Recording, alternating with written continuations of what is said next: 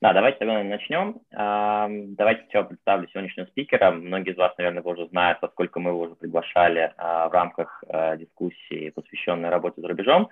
А сегодня у нас дискуссия будет больше такая направленная на обзор индустриальных трендов в секторе Natural Resources. Специальный гость наш сегодняшний – это Эдуард Раскулов, глава M&A подразделения Еврохим. Эд, привет. Вот, опять для тех, кто вдруг э, не смотрел лекцию э, Эда на YouTube, я вкратце расскажу, что э, последний год Эд возглавляет подразделение M&A Еврохима в Швейцарии, в главном офисе в городе ЦУК. До этого Эдуард достаточно долгое время занимался как раз-таки Natural Resources в команде Goldman в Москве и в Лондоне, и до этого был в московской команде Energy, московского UBS начинал свою карьеру в, в Ренессанс Капитале, в инвестиционной банковской команде. А дискуссию сегодня с Эдом будет вести Антон Чигрин, которого хорошо знаете, спикер школы финансов, и также Аня Синчугова, преподаватель а, направления метода майнинг. Сегодняшняя наша дискуссия, как я уже сказал, будет посвящена прежде всего теме Natural Resource. У нас есть заготовлен список вопросов, а, которые мы хотели обсудить а, Эдом. А, я перед тем, как передам слово Антону и Ане, на всякий еще раз напомню, что в конце будем рады услышать вопросы от вас. Антон, Аня, вам слово. Руслан, спасибо большое. Это, спасибо тебе за участие. Как всегда, рад тебя видеть, особенно в офисе. И, наверное, первый вопрос по LNG Metals Mining. Как ты думаешь, а, какое будущее у компании нефтегазовой отрасли и некоторых а, как бы, сегментов Metals Mining, как уголь, а, в долгосрочном периоде? То есть сейчас такой существенный сдвиг на грин-экономику, что там zero карбон и так далее. Вот такой вопрос. Добрый день еще раз всем.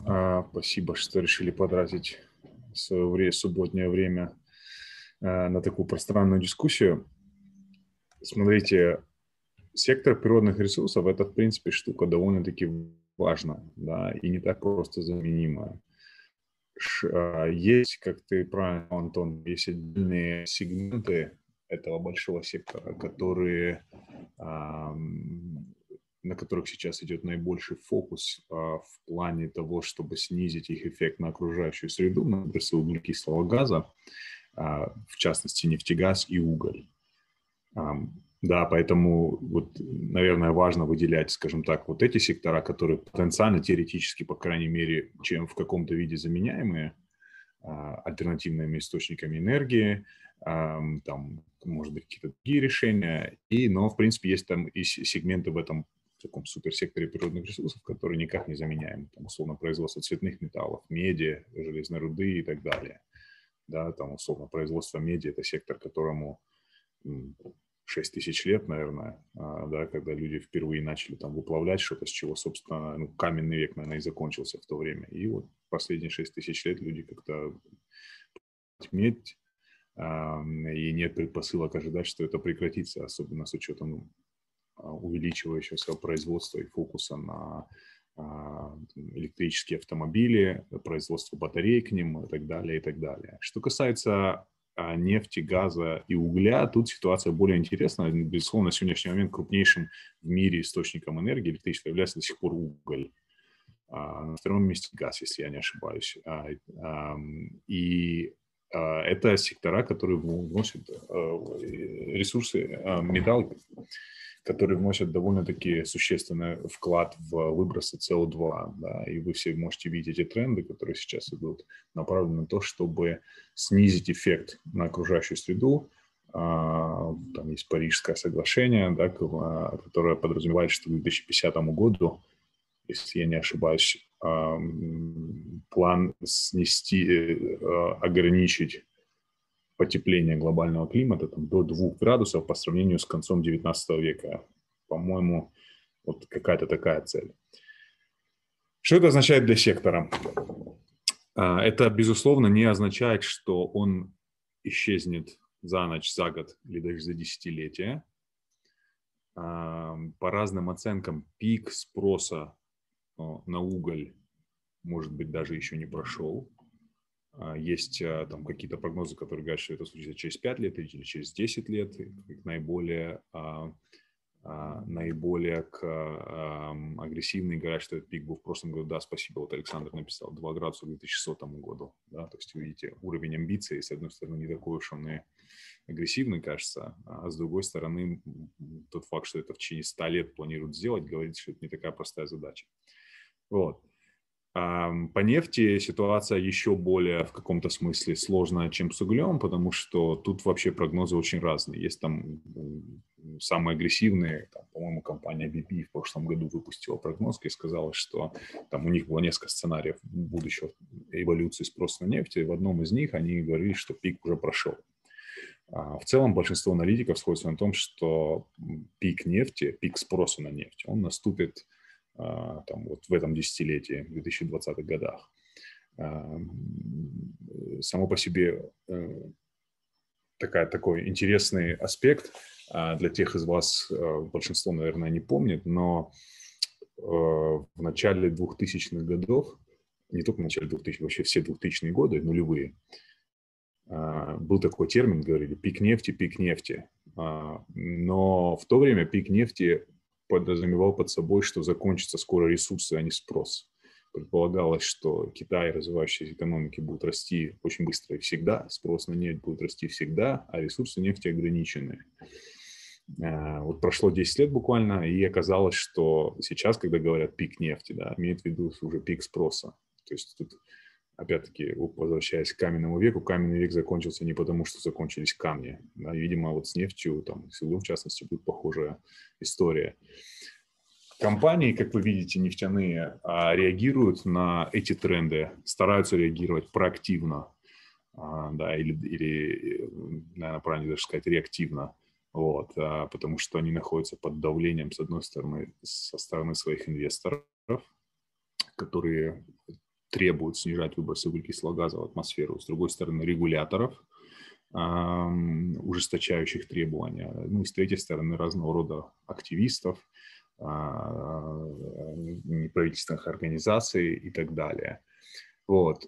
В связи с этим вы могли видеть, как западные, в частности, европейские нефтяные компании уже одобрили такие довольно-таки агрессивные планы по а, постепенному переходу от а,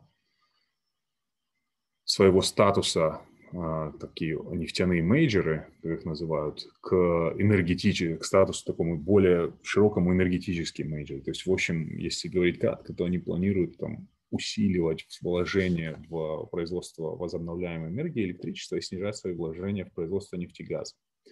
В частности, опять-таки, вот э, BP наиболее агрессивную стратегию в этом плане выдвинула, да, по которой они там к 2030 году планируют построить 50 гигаватт э, производственных мощностей по э, возобновляемой энергии, снизить производство нефтегаза там, на 40%.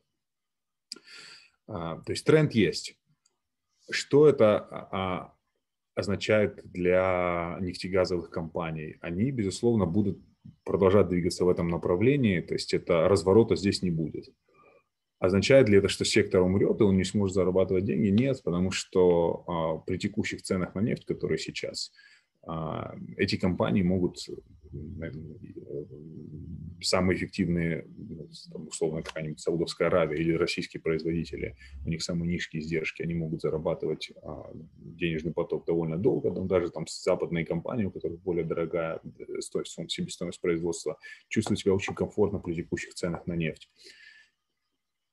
Предпосылок, а, мне кажется, самое главное, что сейчас что происходит, это сильно снижаются вложения в разработку, разведку и разработку новых месторождений. Э, это приводит к тому, что, то есть вот есть существующие открытые месторождения или, может быть, а, а, там будут какие-то капитальные затраты в доразработку существующих месторождений, но таких новых крупных проектов их будет становиться все меньше и меньше. То есть спрос потихоньку будет снижаться предложение потихоньку будет снижаться, а, да, вывод новых мощностей. И мы, в принципе, это уже сейчас наблюдаем. А, э, таким образом, наступит такой некий какой-то баланс, когда денежный поток, генерируемый от производства нефти а, вот этими там, нефтяными компаниями, он будет э, либо возвращаться акционерам виде дивидендов, либо будет реинвестироваться вот в трансформацию, такую уход от э, своего статуса там, нефтегазовых компаний в, скорее, в там, диверсифицированные производители энергетики. А, интересный вот момент здесь был пару лет назад, вы могли видеть, была такая норвежская компания Statoil, которая изменила свое название на Equinor вот в этом тренде. А, буквально там э, две недели назад, по-моему, на прошлой неделе, Total, французская компания, тоже изменила свое название. Теперь она называется, если я не ошибаюсь, Total Энергия. А, новое название еще не успел запомнить. Вот. А, то есть э, тренд есть, да, э, нефтегазовые компании стали такими отраслью, которая находится в стадии постепенного снижения. А, это не те компании, которые будут генерить огромный рост, вот, по крайней мере, в нефтегазовом бизнесе. Это компании, которые будут управляться, чтобы максимально там, снижать свои э, издержки, генерить денежный поток, который потом будет либо вкладываться а, в виде э, в какие-то альтернативные бизнесы, направления деятельности, либо возвращаться акционерам в виде дивидендов. Угольные компании, здесь, наверное, ситуация в каком-то смысле более а, такая более продвинутая в этом смысле, потому что угольные активы многие горнодобывающие компании сейчас продают, да, то есть там Anglo American, BHP, крупнейшие горнодобывающие компании мировые объявили о своих планах выйти из угольного бизнеса, энергетического в частности, да, после для производства генерации. Вот. И, в принципе, а, история более-менее аналогичная, потому что существующие а, угольные активы, они будут вот управляться максимально эффективно, чтобы а, генерить денежный поток, который возвращается акционерам в, а, в первую очередь, а, и снижать расходы на инвестиции в разработку новых месторождений, в поиск новых запасов и так далее. То есть в любом случае кто-то, у кого-то будет статус последний в мире производитель, последний в мире производитель нефти, да, у кого-то будет статус последний в мире производитель газа. Это не означает, что эти компании будут убыточные, неэффективные, да, или там возвращать, демонстрировать плохую доходность для своих акционеров. Нет, просто это тоже такая бизнес-модель, да, кто-то кто-то условно вкладывает деньги там в неокр, R&D, а, в разработку каких-то новых там интернет-историй, да, с определенными перспективами по доходности и возврату на вложенные средства. Вот компании, которые занимаются в секторе природных ресурсов, в частности в нефти и в угле, это обратная история, да, это устоявшийся бизнес, понятна его перспектива сейчас, понятен, э, понятны рынки, да, понятны затраты, но они будут вот э, управляться таким образом, чтобы генерить денежный поток. Будет происходить, наверное, некая консолидация дальнейшая, потому что, опять, да, это сейчас фаза, которая тот, кто сможет в условиях снижающего спроса или спроса, который не сильно растет, да, единственный способ для этих компаний а, повышать, там, как-то развиваться, повышать свою эффективность, а, генерить больше денежного потока для своих инвесторов, это снижать издержки. А, это можно достигать за счет экономии от масштаба, за счет консолидации сектора, там, оптимизации каких-то функций. А, вот. И поэтому мы, я думаю, увидим этот тренд такой дальнейшей консолидации э, в этих секторах. А, консолидация также поддерживается тем, что источники финансирования для этих компаний, они все сужаются и сужаются. А, то есть сейчас уже не так просто пойти на рынок, условно, там, угольной компании или даже нефтяной компании и разместить акции или облигации. Да, многие банки вводят ограничения на финансирование таких проектов. Поэтому сегодня, чтобы в этом секторе ты мог эффективно работать, размер важен. Да, там было, условно, 15-20 лет назад, когда можно было просто... Было такое время, когда а, какая-нибудь компания просто нашла потенциальное месторождение нефтяное, да, там, условно, кусок земли или часть моря там, площадью там, 100 квадратных километров. Ничего не пробурило, еще ничего не производит, просто идет на биржу к инвесторам и говорит, дайте мне денег, я пойду поищу нефть. Вот. Это время прошло. Да? Сегодня надо быть, иметь там огромные многомиллиардные а, балансы, а, там, собственные средства для того, чтобы в этом секторе оперировать, потому что полагаться на внешние источники финансирования становится все тяжелее. Вот. При этом это не означает, да, что это сектора, которые а, для с точки зрения работников, инвесторов не будут привлекательными. Да? Просто надо понимать отличия и специфику вот эту, что то есть это компании, которые должны вот показывать очень высокую доходность существующую, потому что перспективы роста для них а вот в этом существующем бизнесе они ограничены. Вот, я бы, наверное, как-то так а, пространно это прокомментировал, а, но мне кажется, что в целом вопрос покрыт. Угу.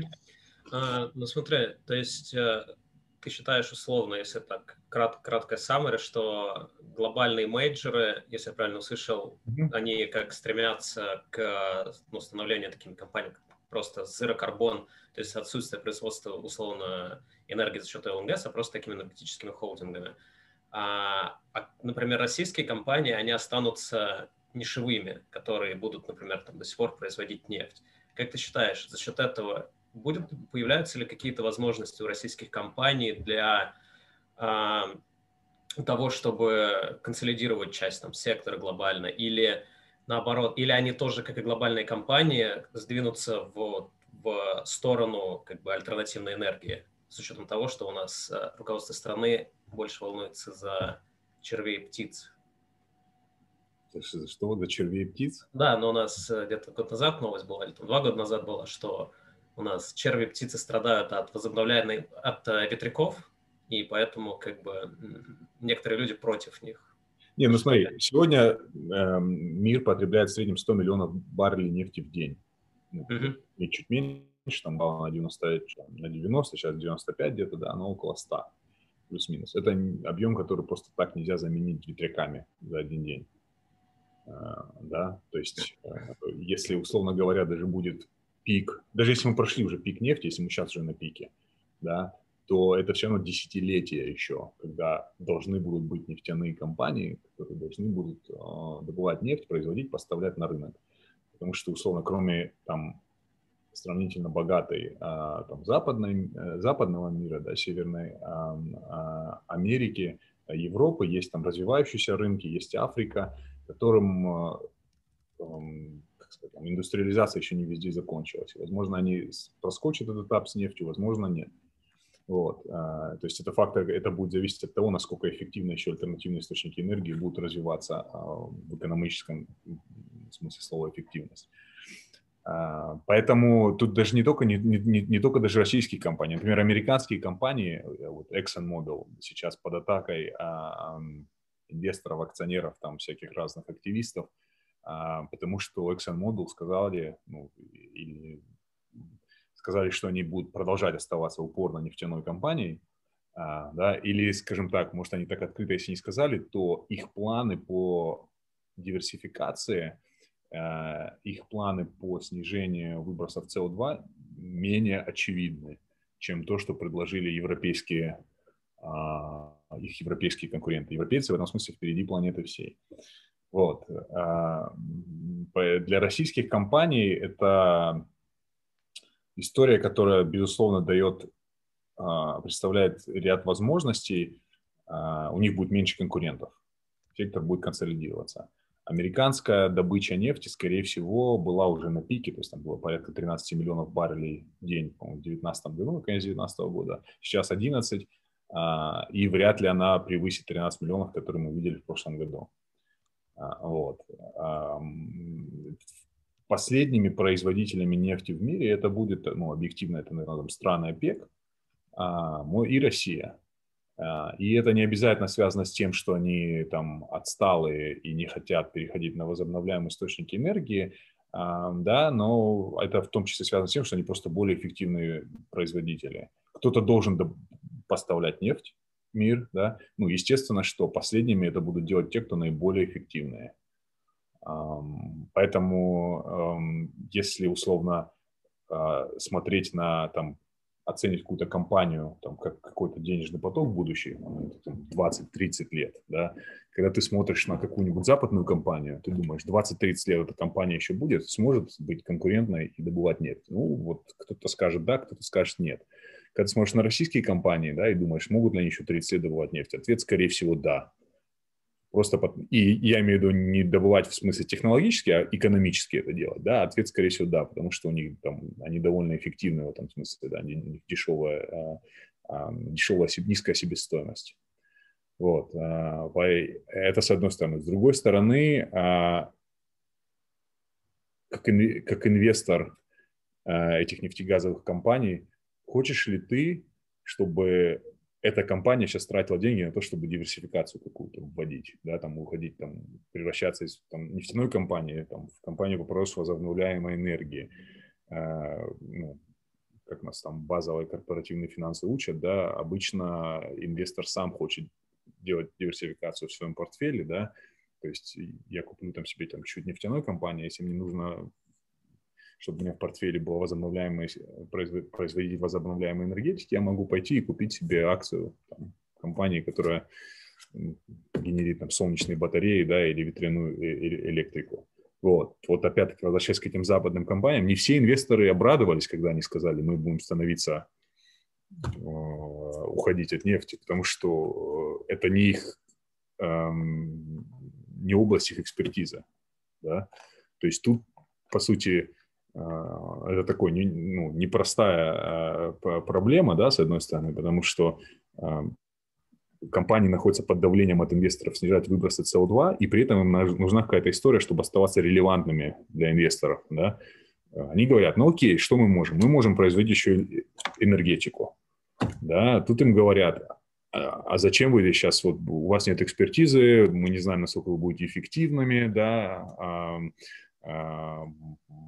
вот там какие-то агрессивные планы, лучше возвращайте нам деньги в виде дивидендов, чем вкладывать в что-то, что вы делать не умеете. Поэтому это тоже такой неоднозначный вопрос. И, например, вот цены на акции, если посмотрите а, западных нефтяных компаний, несмотря на то, что нефть вернулась там, по сути, на докризисный до, уровень до пандемии, а цены на их акции находятся внизу очень сильно до сих пор. Да, причем европейские, как это ни странно, еще ниже, чем американские. А, наверное, это связано отчасти с тем, что пока что инвесторы не сильно верят в их обещания, что мы там быстренько станем чистыми и зелеными уйдем от нефти. Вот, поэтому э, э, ну, нельзя, я думаю, так обвинять российские компании и говорить, вот там вы отстаете от трендов, да, вы ничего не делаете. Возможно, что в итоге они окажутся и правы. А, то есть лучше да, там, делать то, что ты умеешь эффективно, отдавая себе отчет в том, что там, ну, там, срок жизни этого бизнеса, там, это может быть не 20 лет в случае российских компаний, а там 40 или 50, но ты лучше делай это эффективно, генери денежный поток, отдавай его инвесторам, а потом инвесторы пусть с этими деньгами делают, что хотят, да, вкладываются там в солнечную энергетику, ветряную и так далее. Чем сейчас брать, да, и э, запускать огромные многомиллиардные проекты, где у тебя экспертизы ну, ноль или почти ноль. Вот. Окей. Okay. А, а в целом, то есть сейчас, сейчас у инвесторов, как я как уже сказал, очень такой как бы, большой фокус на ESG. Mm-hmm. Наверное, хотелось бы узнать вот, твое мнение по поводу этого и то, как в принципе ESG и вот, вот этот вот фокус на ESG соотносится с развитием uh, фертилайзеров. Ну, то есть как компании, как инвесторы сейчас смотрят на фертилайзеры, например. Ну вот, э, смотрите, представьте себе такой треугольник, да, в одном а, сверху, в верхнем углу этого треугольника, давайте скажем, правительство, да, или государство, там справа, в правом углу, скажем, инвесторы, с левым, в левом углу, скажем, там разного рода активисты, а, да, экологические, ну, очень упрощенно скажем, там, Грета Тунберг. Вот в центре этого треугольника находятся компании, со всех сторон этого треугольника идет на них давление. да, причем и эти стороны еще давят друг на друга, да, активисты давят на инвесторов и правительство, э, инвесторы давят там на правительство, то есть это все они вместе давят на компании, да, чтобы снижать эти выбросы. Поэтому это из этого треугольника, ну, вырваться непросто, да, и не то чтобы это нужно, да, я просто говорю, что это поезд в один конец, а разворота не будет.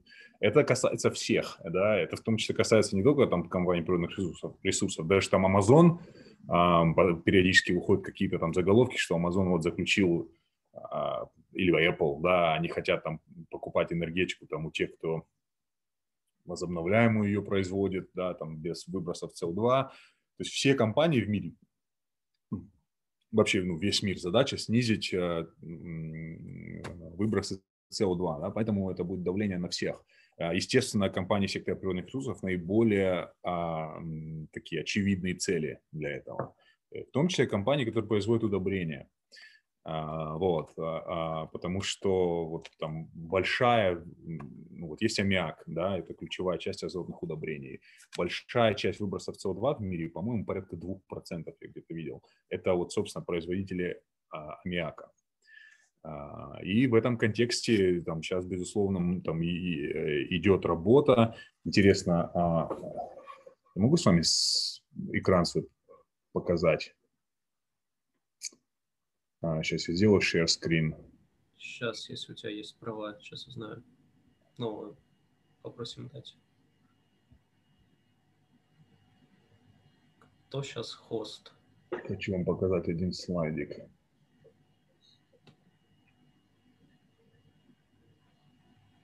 Аня, ты тут? Да, я тут, но хост Руслана. А, Ладно, не надо. А, давайте так буду рассказывать. Да, вот, э, Я пропустил. А можешь дать Эду права скрин, share скрин делать? А, да, конечно, момент. А. И работает. Так. А, Сейчас я только вот уже сделал, чтобы вот только его видели на экран.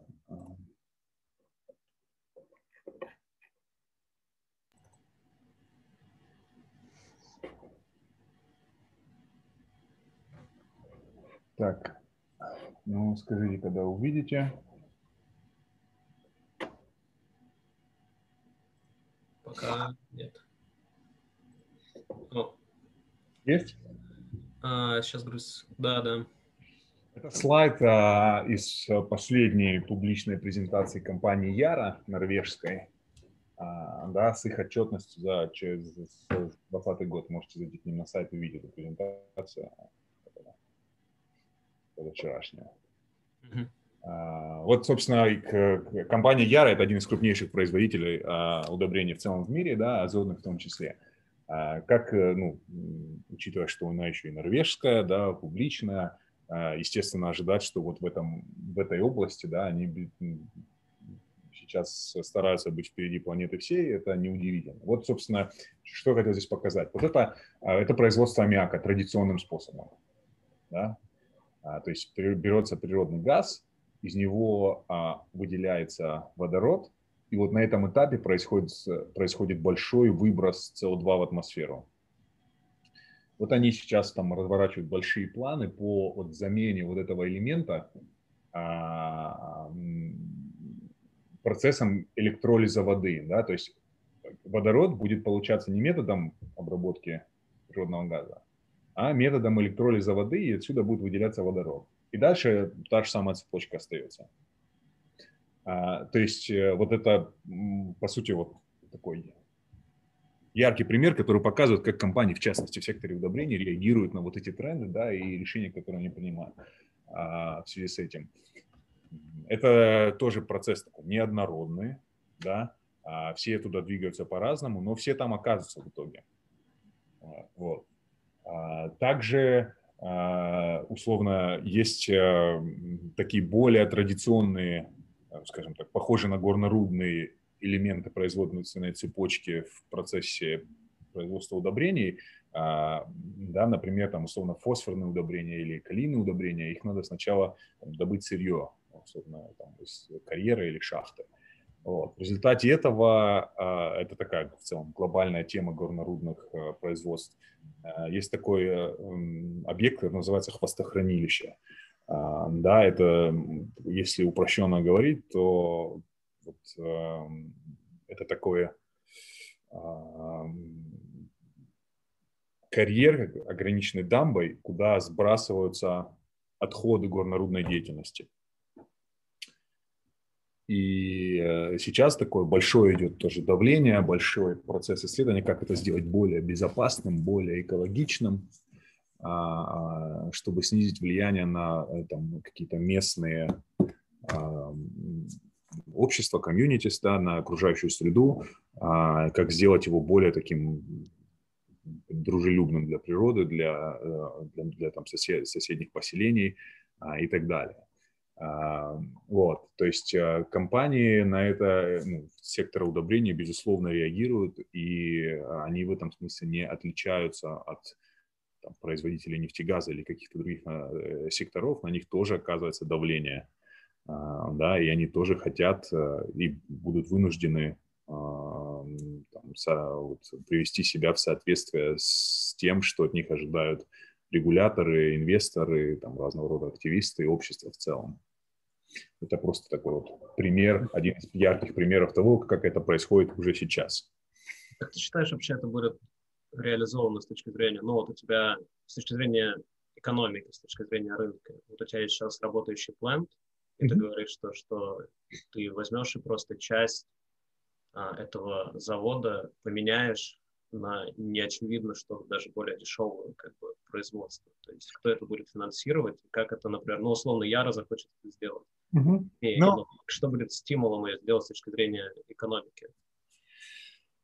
А, есть два аспекта. Ну, во-первых, завод это условно, мы все называем заводом, да, но в реальности э, там это довольно большой объект, да, это там гектары и гектары, это не просто одно здание, да, там разное. Это к чему говорю? Потому что вот, допустим, на этом слайде. Вот эта часть и вот эта часть, да, э, там, это, скорее всего, разные физические здания, да, и отсюда сюда идет некая труба, по которой идет водород, да, то есть тут, грубо говоря, ну, условно, можно, там, эта штука работает, я сейчас э, фантазирую, да, я не инженер, ну, примерно, мне кажется, это так, эта штука работает, да, параллельно ты вот здесь где-то внизу строишь вот эту штуку, подводишь трубу сюда, да, как только эта штука готова, тут э, ну, водород пошел отсюда, вот эту можно часть после этого будет закрывать.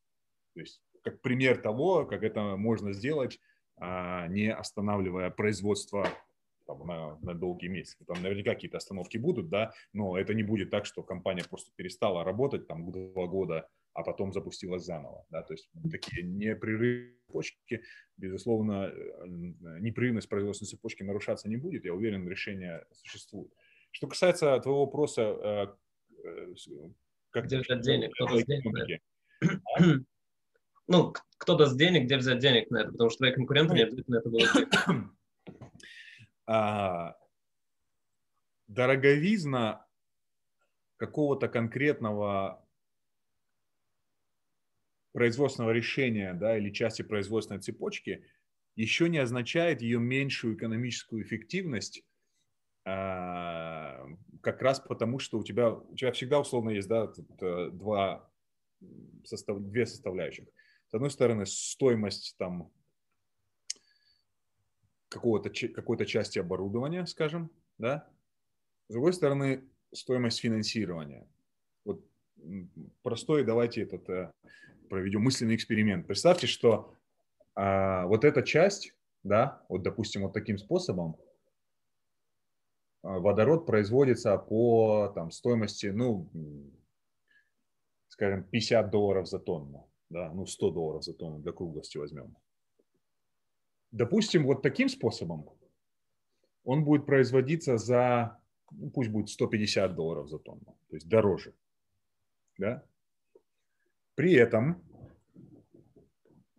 давайте сейчас, а, а скажем, а удобрение конечное а, нельзя цену изменить, да, то есть есть там потребитель ему платит столько, сколько он платит. То есть, казалось бы, 50 долларов выпадает из экономики, да? маржа снижается. Теперь давайте на это посмотрим с точки зрения инвестора. А, допустим, вот здесь ты можешь получить гранты, субсидии, налоговые льготы, да, а, в конце концов, есть разного рода ESG-фонды, которые а, э, готовы принимать меньшую доходность, у них требования на капитал меньше, да, требования, требуемая доходность меньше, потому что вот у них такой мандат инвестировать в то, что помогает нам э, э, снижать выбросы углекислого газа в атмосферу. То есть, допустим, вот эту часть ты можешь финансировать под, я не знаю, 8%, а, cost of capital, да, стоимость, а вот эту, например, под 6 или 7 или 5. Да, то есть тут уже разные аспекты этой проблемы есть, которые надо сравнивать.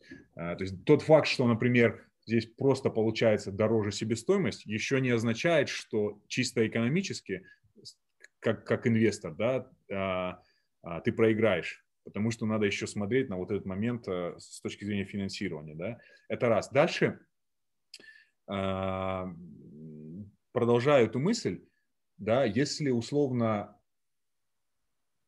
стоимость твоего капитала да, снижается постепенно, это приводит к тому, что у тебя что происходит? Увеличится мультипликатор да, компании. Вот опять часть теории, почему нефтяные компании, да, а, вот там условно BP, хотят переходить на, а, двигаться в сторону возобновляемой энергетики, потому что уровень доходности которые инвесторы требуют возобновляемой энергетики, это ну, а, одна цифра, да, single digit, там, 6%, иногда даже 5, 4, 3, там, 8. А в нефтегазовом секторе они требуют 15% и выше. Вот. Поэтому, а у тебя условно, ну представь, как сказать, что такое мультипликатор, по которому ты торгуешься, да, это обратная сторона там, DCF модели. Если у тебя есть денежный поток, я сейчас, я извиняюсь, аудитория понимает, о чем я говорю, да, наверное? Да, да, конечно, я это рассказывал примерно 4 месяца вот. Ну да, ну то есть у тебя есть, например, представь, у тебя есть миллиард э, э, долларов каждый год денежный поток, ты его дисконтируешь под 15% да, под 10%, скажем, да, чтобы просто математику было сделать. Это значит стоимость 10 миллиардов. Да? Значит, у тебя EV и беда мультипликатор будет 10. А теперь представь, ты его дисконтируешь под 5%, значит, у тебя будет NPV 20 миллиардов, значит, EV там и беда, у тебя будет 20 уже. Вот. Это вот просто такие факторы, о, о которых которые, ну, безусловно, надо держать в голове, когда вот э, мы думаем о том, стоит ли переходить там вот отсюда сюда, если это дороже, да. И я сейчас, естественно, говорю не конкретно о Яре и конкретно об этом процессе, но в целом о том, как э, такие традиционные отрасли будут озеленяться. Вот.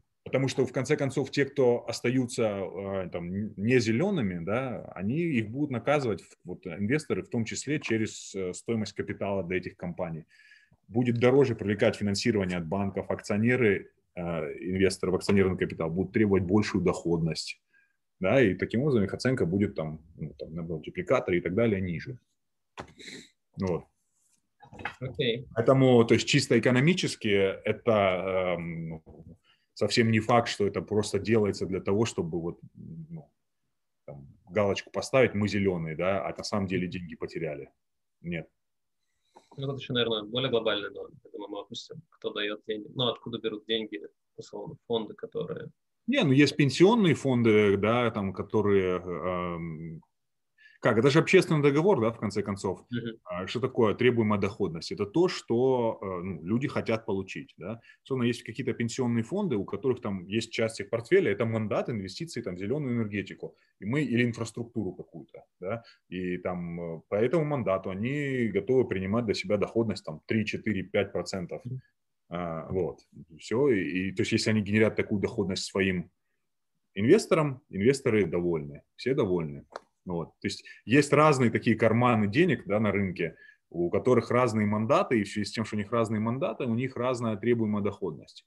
То есть, да, грубо говоря, часть этой истории вот здесь, да, это условно частично переход от э, инвесторской базы, которая требует от тебя доходность 15%, к инвесторской базе, которая будет требовать от доходность там 7 или 8%.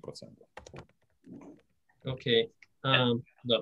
Можно, во-первых, мне связанный вопрос возник. Вот ты упоминал про фонды, да, что они могут требовать меньшую доходность. А если мы говорим про банды, например, да, которые стали популярны сейчас тоже, там всевозможные ага. зеленые, sustainability, то там какая цель? Это больше все-таки имиджевое решение или там тоже можно сэкономить на стоимости привлечения долга? Или это и то, и то вместе? Да, это должно быть э, ну, и то, и то вместе, но естественно, что эти зеленые банды, они, я сейчас уже не смотрел давно эту историю, но они там дают преимущество. То есть под какие-то конкретные проекты, там же разные есть, да, там есть то, что называется зеленые банды, это когда ты под какой-то конкретный зеленый проект выпускаешь бонд. Есть, а, а, есть проекты, есть, по-моему, такие сейчас инструменты, когда ты выпускаешь бонд, облигацию, а, э, которая, она называется не, не, не green, а не зеленая, там как-то performance linked, что ли, когда, mm-hmm. в общем, говоришь, мы там снизим, там, условно, там, СО2 выброс там со 100, там, я не знаю, килограмм, да, до 80. А если не снизим, то 100 купон по, купон по, по облигации повысится.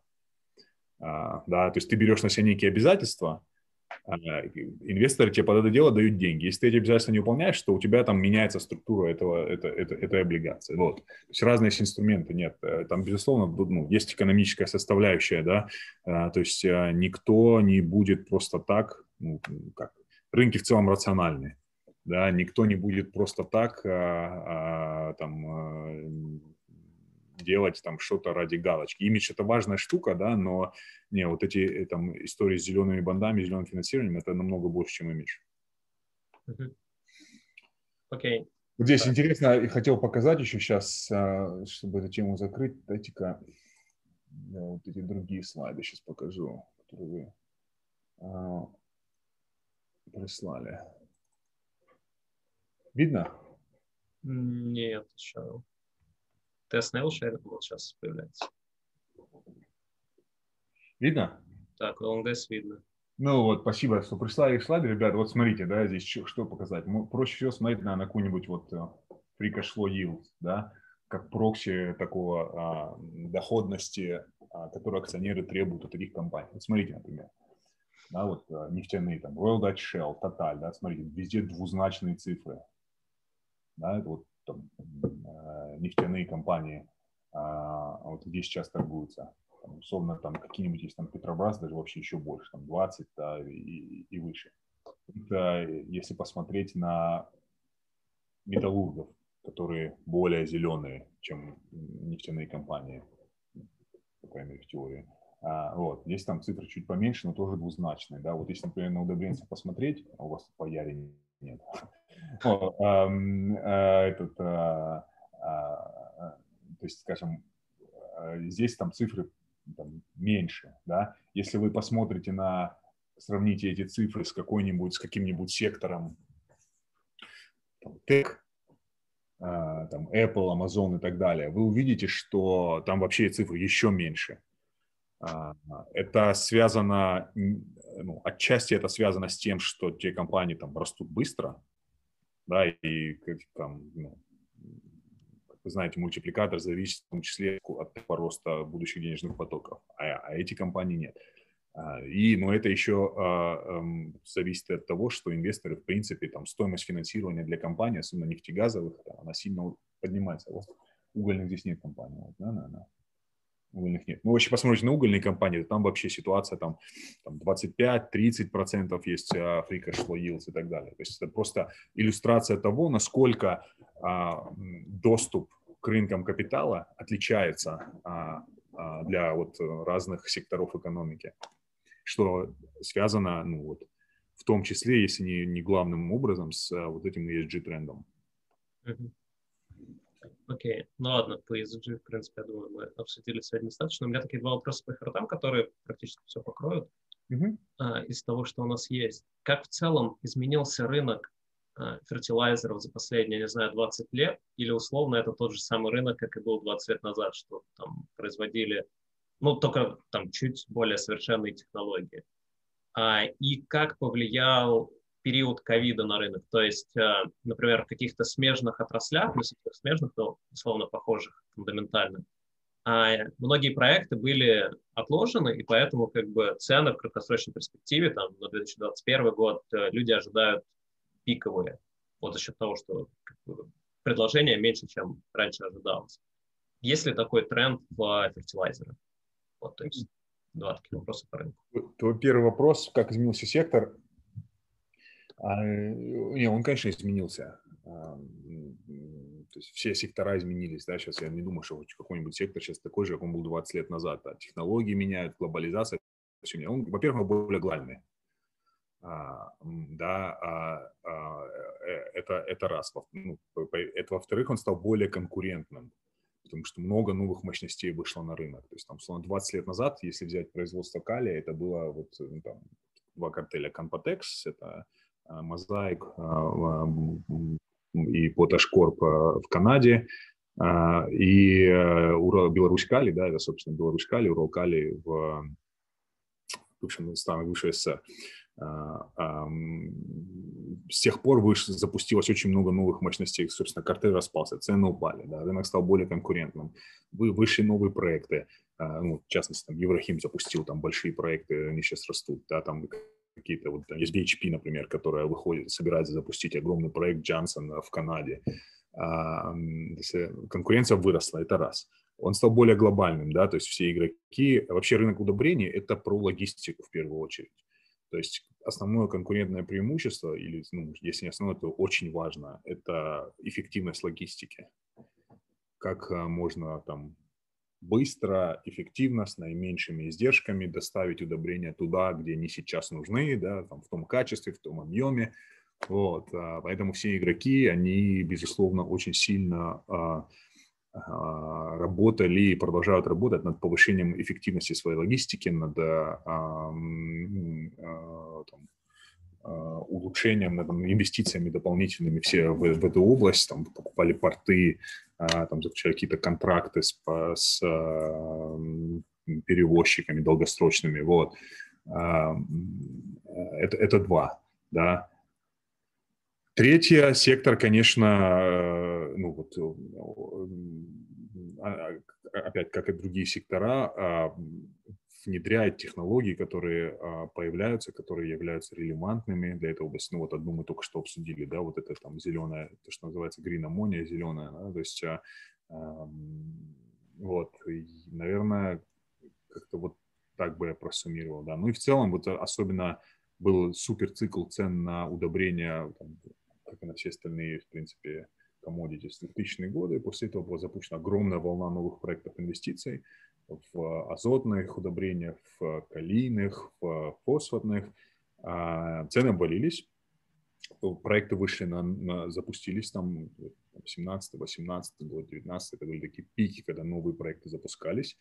А, вот этот цикл закончился или заканчивается уже, да, сейчас а, а, начинается такой наверное, мы сейчас находимся в моменте, когда многие аналитики говорят, начнется новый суперцикл цен на э, суперцикл на commodities, не только на удобрения, но там на зерно, на металлы, а, э, потому что это связано с тем, что а, период недоинвестирования сейчас большой вот по разным по разным а,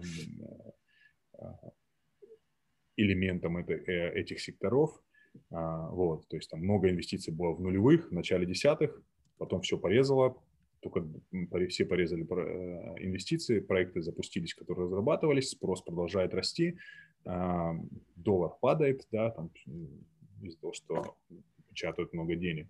А, вот, э, инфляция будет ускоряться, и цены, видимо, будут расти, по крайней мере, такие ожидания. Вот. Это первая часть вопроса, да, твоя, как изменился сектор. Какой второй был, напомни? А второй вопрос был по поводу эффекта ковида, и был ли там, например, вот такой shift э, запуска новых проектов, и если вот, мы занимаемся как бы смежной отраслью, там есть в 2021 году, например, там пиковые цены, потому что какие-то проекты были э, смещены на более поздние периоды если такое фертилайзер. Какие-то проекты, безусловно, а, откладывались. Вот я уже упомянул, например, BHP, да, с проектом Johnson. Они планировали в 2020 году принять э, окончательное инвестиционное решение. Сейчас, по-моему, ожидается вот в летом 2021, в этом году. А, безусловно, какие-то проекты задержались просто потому, что нельзя было людей отправить на стройку из-за ограничений а, коронавирусных. Вот. Но в целом я не думаю, что именно сам по себе, сама по себе пандемия оказала какой-то такой mm-hmm. трансформационный эффект на запуск или планы по развитию новых мощностей скорее всего, более долгосрочные тренды спроса и предложения. В целом, 2020 год, он был, ну, он был, безусловно, тяжелый, как и для всех, но для, для производителей удобрений, как, как части а, суперсектора сельского хозяйства, эти, этот сектор пострадал меньше, потому что удобрения, ну, удобрения можно было доставлять, да, там были какие-то ограничения, но они были адекватные ситуации, да, то есть корабли плавали, удобрения доставлялись, фермеры их получали, поэтому в плане э, спроса и в плане цен шока не было, как было, например, на там, рынке нефти условно. Вот. Чуть-чуть цены просели в первом полугодии, во втором начали отрастать, а, да, сейчас они продолжают расти. А, вот, поэтому в целом это было, это был довольно-таки, ну, с учетом обстоятельств пандемии, довольно-таки нормальный год. Ты на мьюте, Антон. Да, я вижу. А, спасибо большое. Я сейчас передам слово Анне, которая да. продолжит. Еще раз спасибо, что уделил нам время. Я еще тут. Да, Эдуард, добрый день. Еще раз всем добрый день. А, да, давайте, наверное, еще немножко продолжим про рынок удобрений. И чуть-чуть еще затронем uh, environment, вот эти regulations, которые есть. Вот у меня такой вопрос. Как э, environment regulation могут повлиять на экспортные возможности Китая, э, в частности, э, регуляторные ограничения по фосфатным удобрениям, и вообще есть ли вероятность того, что будет какой-то сдвиг с, у экспортных возможностей Китая там, и американских стран на другие страны? Ну, Китай – это один из крупнейших в мире производителей а, фосфорных удобрений, да, и экспортер. А, у них, безусловно, есть большая проблема с а, выбросами СО2 в атмосферу и в целом а, в, в, части, в части производства фосфорных удобрений здесь речь скорее идет о загрязнении вод и земли, чем о выбросе СО2 в атмосферу. А, это большая проблема в Китае, но, а, опять-таки, регуляторы – это тоже, ну, они не, не будут делать каких-то глупых, необдуманных мер. Безусловно, а, и, по-моему, Китай сам объявил о планах а, озеленения своей экономики, а, и западные регуляторы на это обращают внимание, но они никогда не будут делать того, что резко изменит, перевернет рынок с ног на голову, цены взлетят в два раза, там нарушится производственные цепочки, потому что в конце концов это не просто какой-то кто-то там производит фосфат, да, фосфорное удобрение, который где-то там кто-то где-то зарабатывает деньги, это в конце концов идет фермерам, да, а, и, и ну, сельскохозяйственное лобби просто не очень будет довольно, если из-за какого-то неоправданного шага со стороны регуляторов резко что-то произойдет на рынке, изменится баланс, нарушится их производственные цепочки. Поэтому нет, здесь а, резких шагов не будет, но тренд есть. А, тренд, а, безусловно, такой, что в долгосрочной перспективе производство должно очищаться. Плюс Китай еще это довольно-таки дорогой производитель. Основно китайские производства, они... Сейчас давайте я опять покажу слайд. Из другой из презентации другой компании.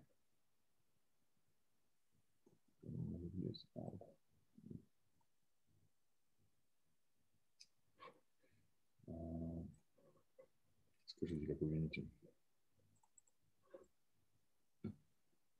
Видно? Да, все видно. Это фосфорные а, кривая сдержек cost curve, то, что называется по-английски, да, в принципе, вот а, сегодня цена условно вот здесь, да, это надо корректировать все на базе поставки, конечно, регион, но можно опустить это для цели иллюстрации. Китайские производители, они в основном вот тут находятся, да, довольно высоко, как вы видите. А, и поэтому, с одной стороны, ужесточение регуляции и какие-то ограничения на поле, а, на производителей удобрений, которые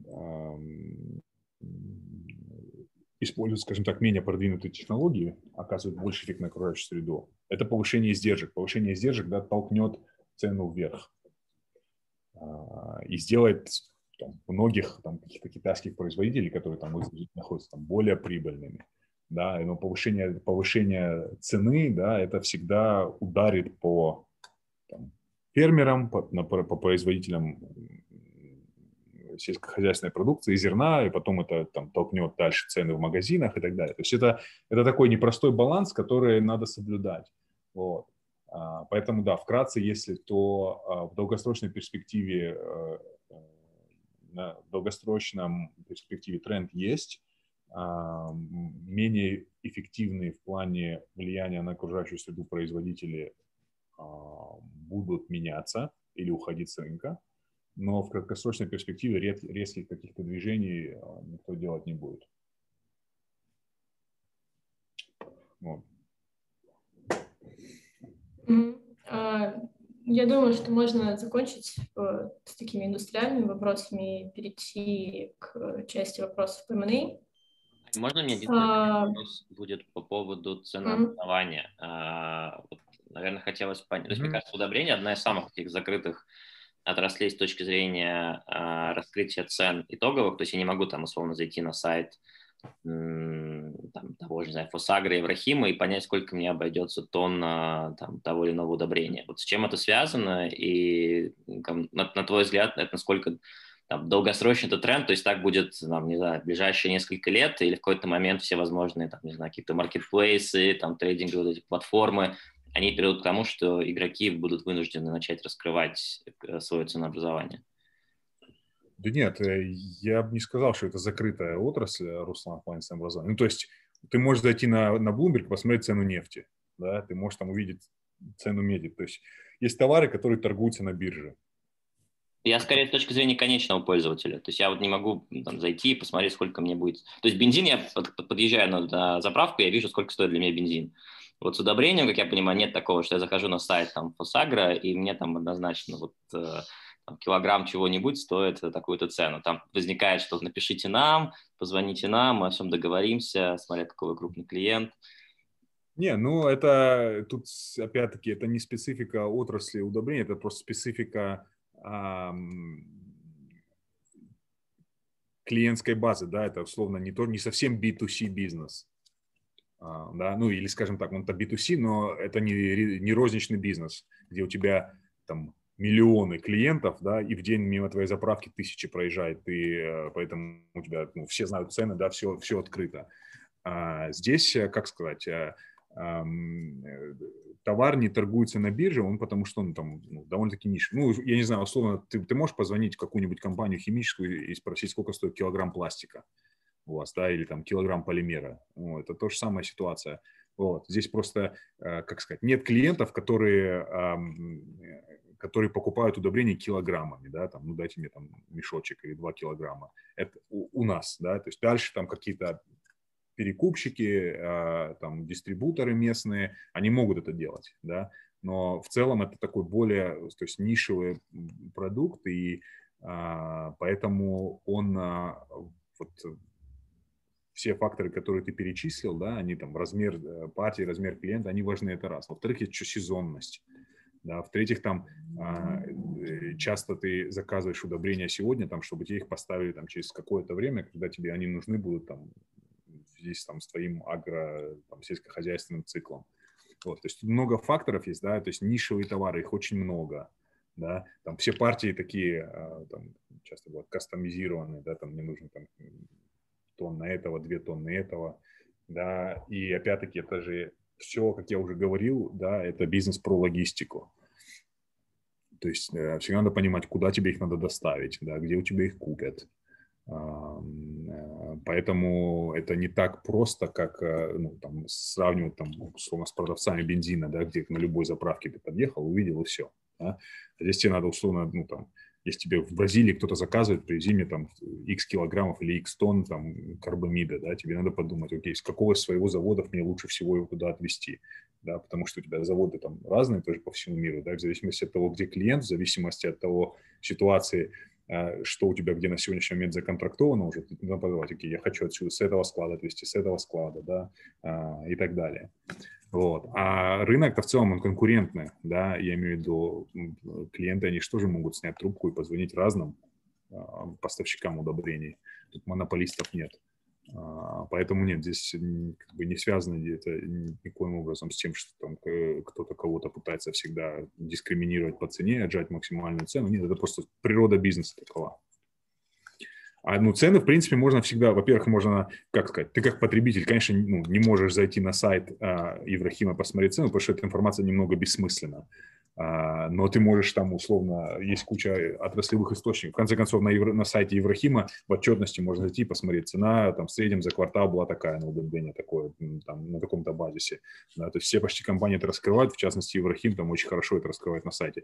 Плюс есть независимые источники, типа там Фертикон или Аргус, журналы, да, публичные, где они это более даже детально описывают, они там контракты описывают, когда там, вот в этом месяце, там, я не знаю, Уралкали продал столько-то миллионов тонн, там, там новый контракт в Индию подписал или в Китае по такой-то цене, поэтому вот как-то так. Но и, и вторая часть этого вопроса про маркетплейсы, тренды и так далее, да, я думаю, к этому придем. Но это, это опять-таки, это не столько связано с тем, почему мы сейчас еще не там. Это не столько связано с тем, что мы что-то скрываем, ну, мы, я имею в виду производитель удобрений э, в целом, не только Ибрахима, а с тем, что просто это тяжело обсчитать в моменте вот так сразу, да, ну, то есть вот а, условно тебе же там, ну, то есть тебе нужна некий маркетплейс, который сможет вот эти все факторы принять во внимание, да, объем партии, там, состав продуктов, логистику, откуда забрать, куда привезти, в какие даты,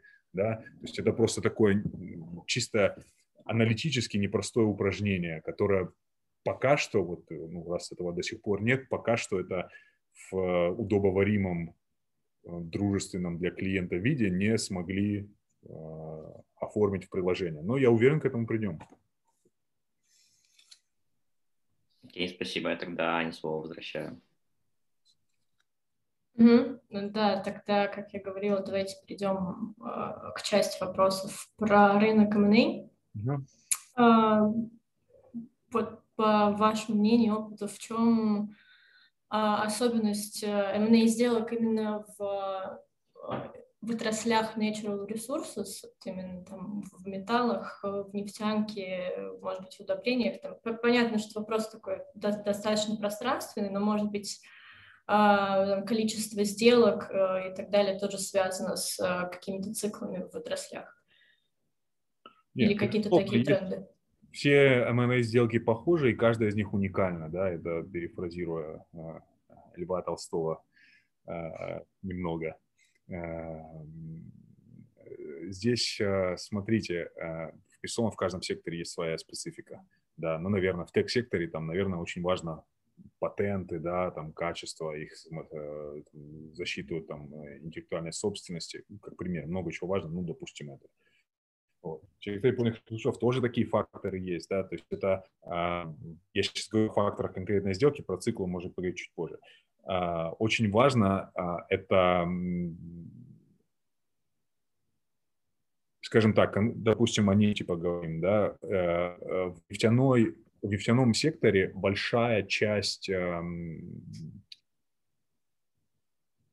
себестоимости – это фискальные платежи, налоги, разного рода, да, и условия твоего фискального контракта с государством. То есть вот этот момент, который надо анализировать очень детально. Там бывают разные структуры. Бывают структуры, когда, ну, то есть просто тупо налог, да, там, налог на прибыль и все. Или, может, он чуть как-то скорректирован. В каких-то странах так есть. Есть более сложные э, структуры, ну, вот как там, например, в России есть там налог на добычу природных ископаемых, есть экспортная пошлина, которые там зависят от э, типа месторождения, э, зависят от э, цены на нефть, а, там, других факторов. А, вот. Э, есть а, структуры, которые, ну, например, называются соглашение о разделе продукции, где государство как бы берет у тебя налог в виде части продукта, то есть части нефти, но физически она его не забирает, да, то есть, она, условно говоря, там добыли X миллионов тонн нефти, да, но при этом там 30% должно пойти государству, а, но ты ему платишь в денежном эквиваленте. Вот. То есть налоговый режим для нефтяных компаний, он, ну, вот, по моему опыту, намного более тяжелый, чем а, для какой-то там другой компании, там, из другого сектора. И он не просто, не просто тяжелый, неправильно слово, просто он более продвинутый, да, там много нюансов. И он не только отличается по странам, он еще отличается внутри одной страны по разным а, а месторождениям, по разным объектам.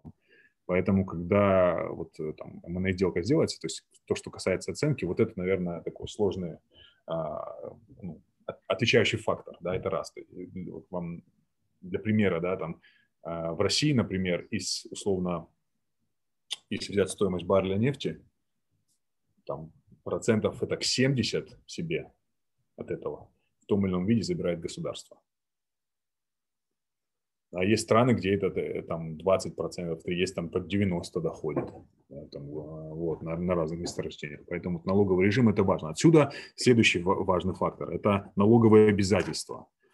А, да, потому что часто бывает, что там какие-то споры идут, кто кому должен, да, там не доплатил будущие налоги. То есть вот в целом фактор налогообложения – это такой большой риск, неопределенность и фактор, влияющий на оценку э, нефтяных проектов, особенно нефтяных проектов, там, проектов горной добычи в том числе, но нефтяных особенно. Дальше есть э, такой момент, как расходы на рекультивацию, да, то есть там э, закончили добывать там, нефть, медь, никель, что угодно, надо землю или месторождение рекультивировать, убрать сталь, деревья и так далее. Это тоже большой фактор расходов, это важно. А, вот. Дальше, собственно, есть целая группа рисков, связанных вот как раз с ESG. А, да, я не знаю, вы могли видеть, на прошлой неделе есть такая бразильская компания Валя. Их пару лет назад прорвало вот хвостохранилище, про которое я вам рассказывал, да, где хранятся отходы а, горных работ. Вот, ее, их оштрафовали на 7 миллиардов. Ну, то есть 7 миллиардов – это там мало того, что когда эту дамбу прорвало, там погибло 200 человек, потому что там по плотине понесло это все а, вниз, да, их вот оштрафовали на 7 миллиардов долларов. То есть это просто вот, ну, чтобы вы понимали масштаб рисков, которые а, как инвестор, да, вы на себя принимаете, покупая какой-то там объект. А дальше, условно говоря, вы как, если вы сами его строите, то ну, вы его понимаете, риски, да, это ваш был дизайн, ваши строители это делали и так далее, и так далее. Вы это бег знаете. А представьте, надо прийти и купить что-то, что кто-то другой построил, уже 10-15 лет находится в работе, да, а, и вам надо убедиться, что эту штуку завтра не прорвет хвостохранилище, или труба не лопнет, из нее не потечет нефть, да, а, как там, вот, например, 10 лет назад у BP была такая ситуация там в Мексиканском заливе, Э, Маконда да, прорвала а, офшорное месторождение, там произошла утечка, нефть э, э, вылилась наружу, всплыла. А, в итоге они заплатили, по-моему, там больше 60 миллиардов долларов и до сих пор платят. Вот. Это про масштаб рисков а, и неопределенности, да, которые отличают сектор природных ресурсов от а, там, других секторов э, в сделках M&A, то вот на, на что надо обращать внимание там, в части due diligence. Вот. Дальше разного рода структурирование сделок бывает. Это когда, а, опять-таки, да, здесь в чем особенность рынков а, природных ресурсов, commodities?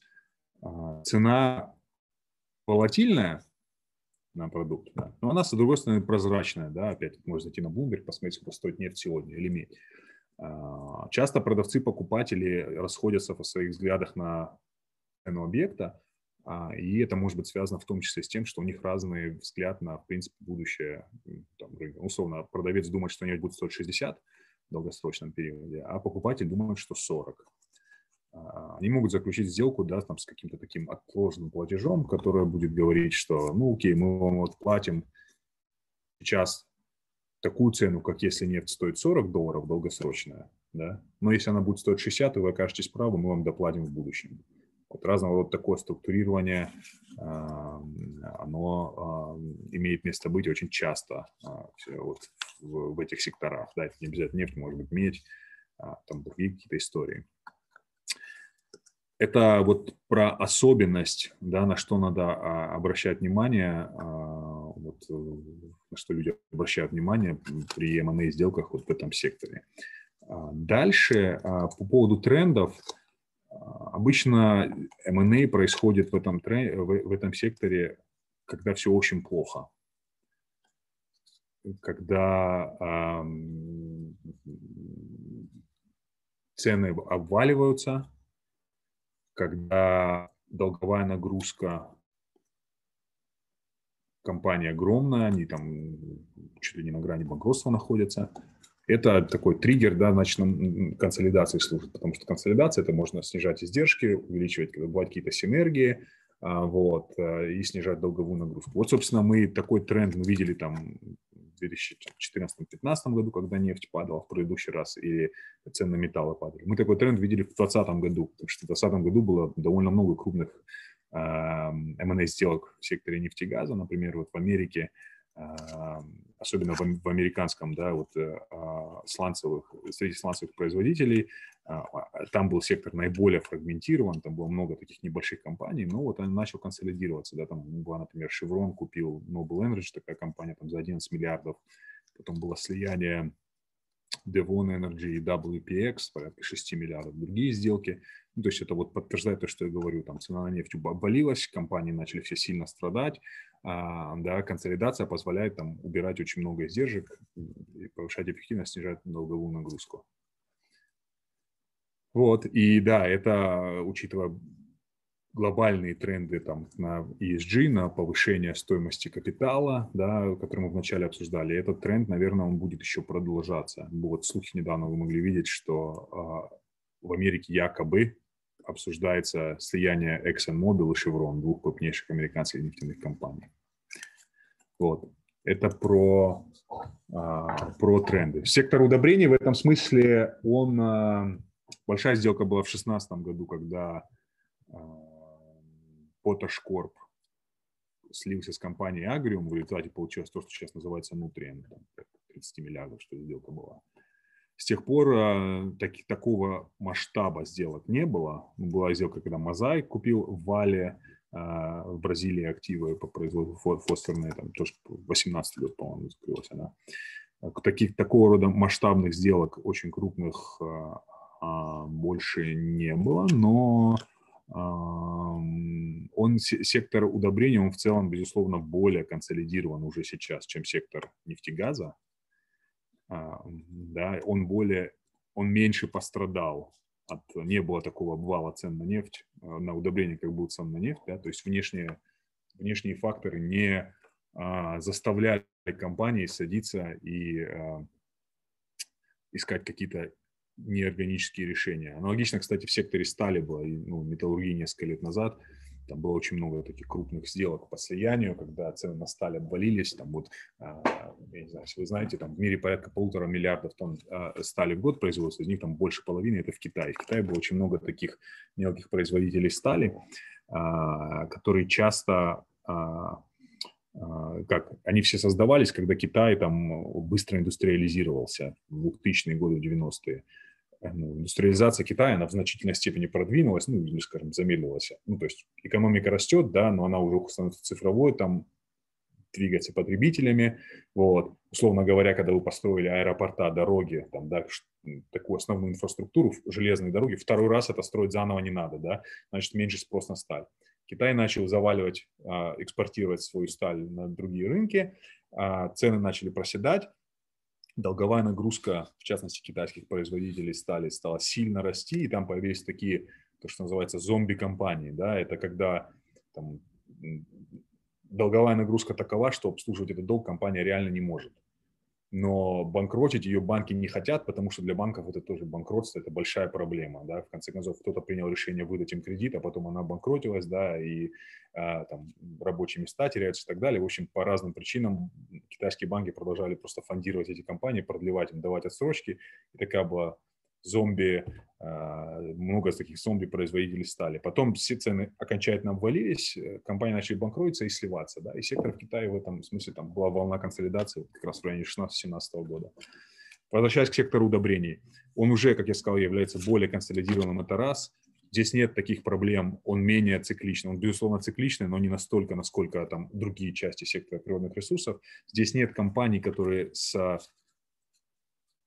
такой нагрузкой, да, на ну, долговой нагрузкой, которые бы ну, вот, очень сильно нуждались там в срочном каком-то решении. Есть, нет, есть такие компании, да, ну вот там, условно, есть немецкая компания K S, один из крупнейших производителей калия, а, в прошлом году с большой долговой нагрузкой. В прошлом году они продали а, свою там а, часть своего бизнеса в Канаде по производству соли, там порядка 3 миллиардов долларов, что ли, была сделка, чтобы снизить долговую нагрузку. Но вот э, таких трансформационных, что ли, слияний пока вот там с 16 года, после того, как Агриум и Поташкорп объединились, пока нет. Вот. Что будет в будущем, все может быть, посмотрим. Угу. Вот вы сказали, что сектор уже достаточно консолидирован. А в чем, в чем э, у компании сейчас заключается стратегия тогда в, на рынке удобрений и какую роль играет в этом э, внутренняя команда M&A?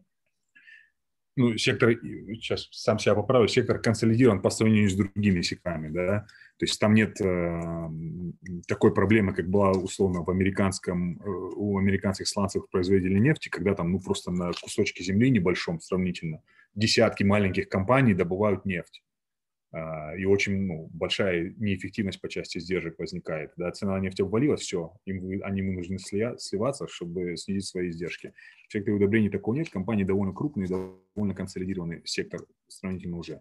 Что касается M&A, а, ну как, а, M&A это как это инструмент реализации стратегии. Да, M&A сам по себе это не э, ну, M&A не является стратегией сам по себе. Ну, у кого-то, может, и является, да, в private equity фондах, но в целом есть стратегия, да, она задает направление, а дальше есть M&A.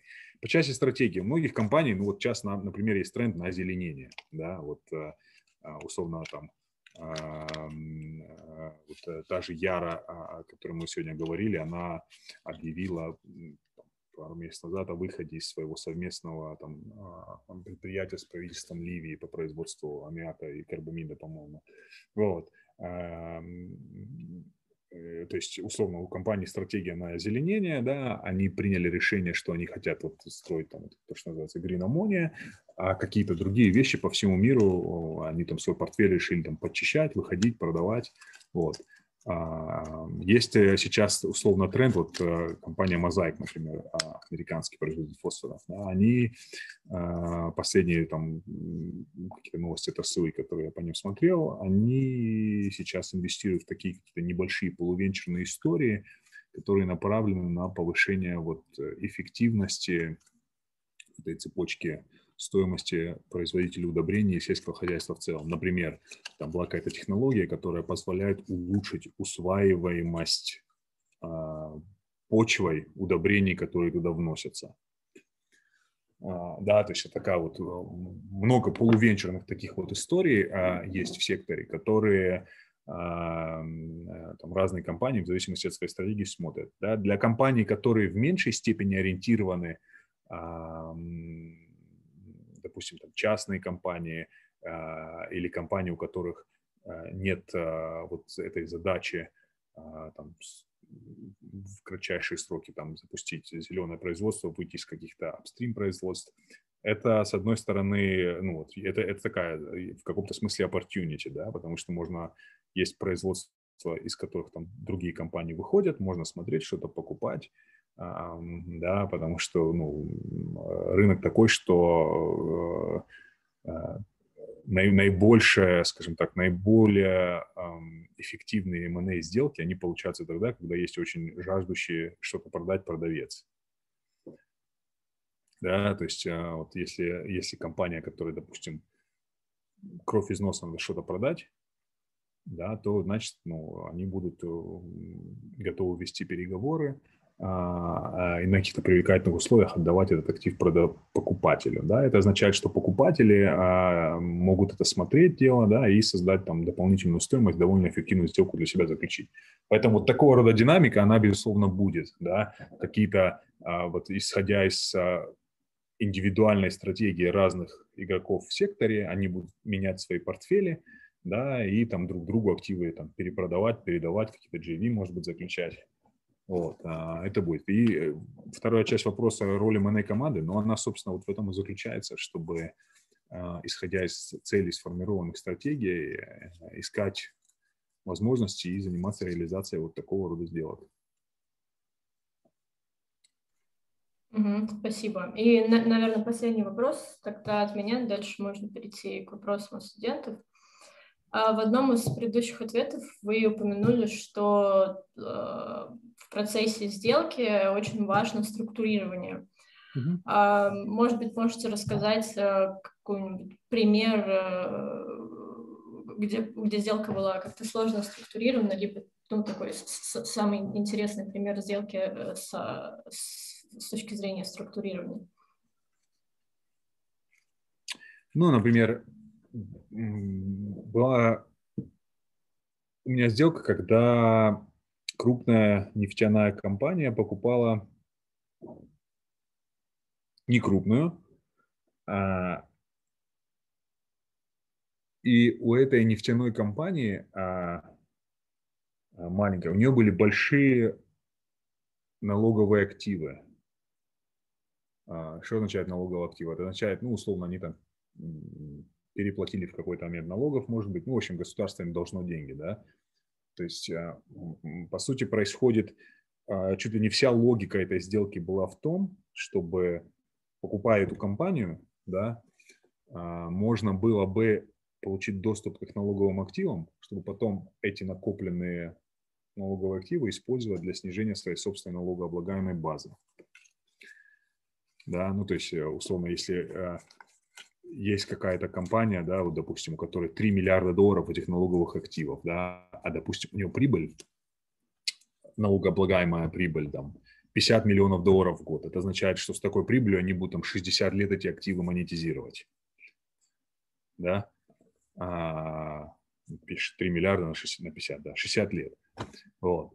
Появляется какая-то, и, допустим, эта компания стоит, там, я не знаю, 200-300 миллионов долларов сейчас на рынке появляется крупная нефтяная компания, которая может там, я не знаю, налогооблагаемая прибыль миллиард долларов в год, которая эти активы, эти 3 миллиарда может просто за 3 года монетизировать, да, и, ну, математику можете быстро в Excel проделать, посмотреть, какой это эффект оказывает на NPV, да, на приведенную стоимость. Там, собирать 3 миллиарда в течение 60 лет или собрать 3 миллиарда за 3 года. То есть, да, вот создалась такая ситуация, при которой э, явно было понятно, что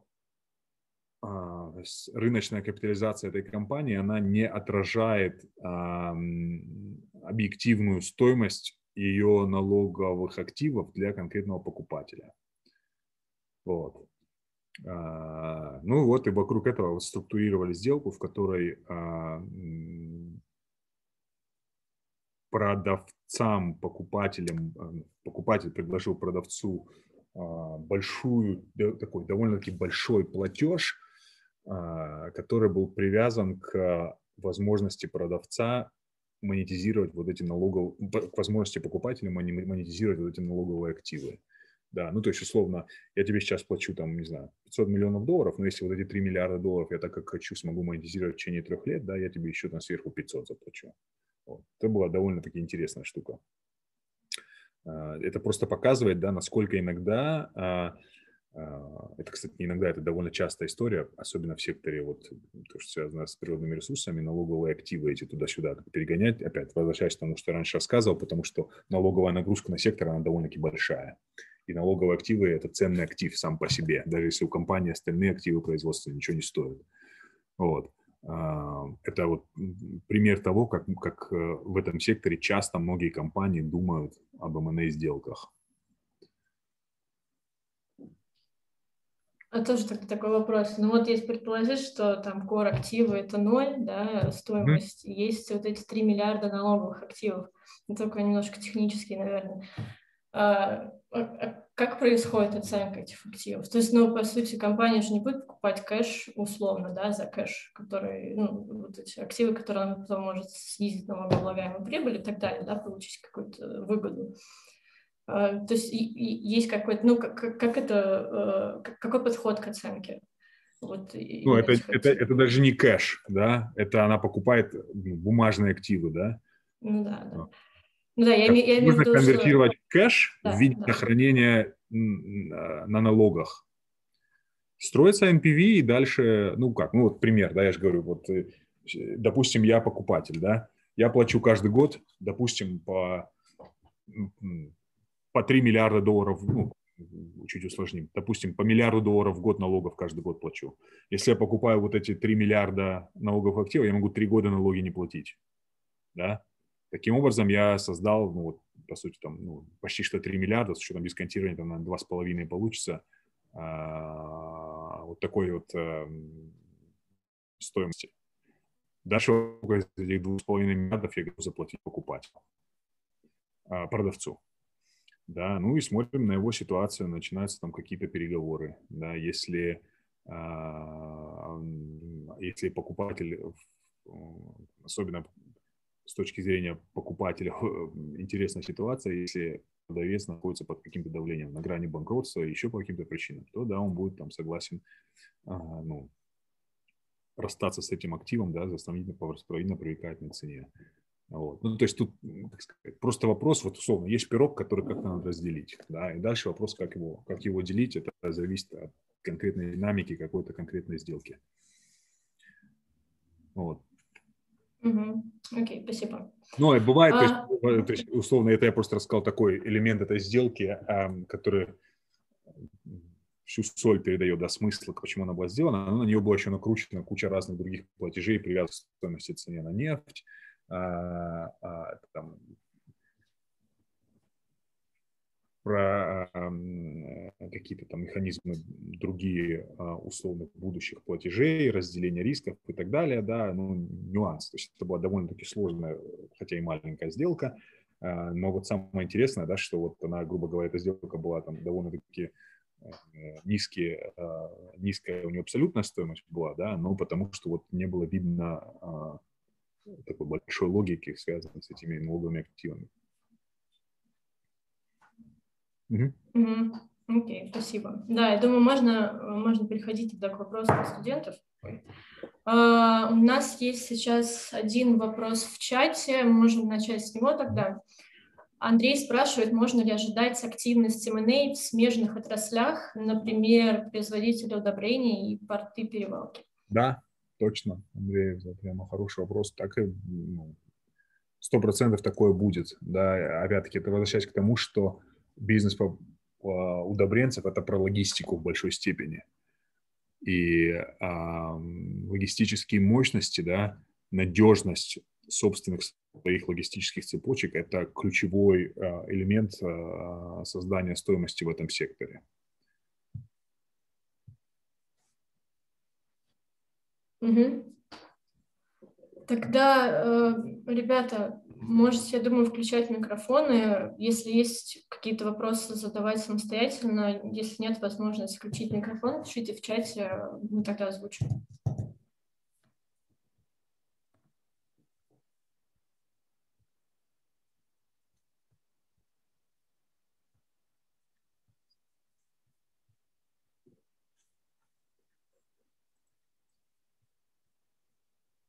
Ну, давайте подождем пару минут, может быть, у кого-то появятся вопросы.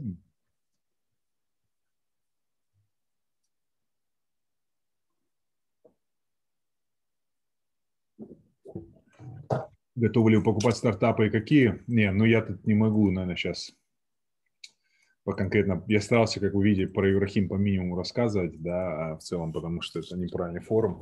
А, мы, безусловно, смотрим на разные истории.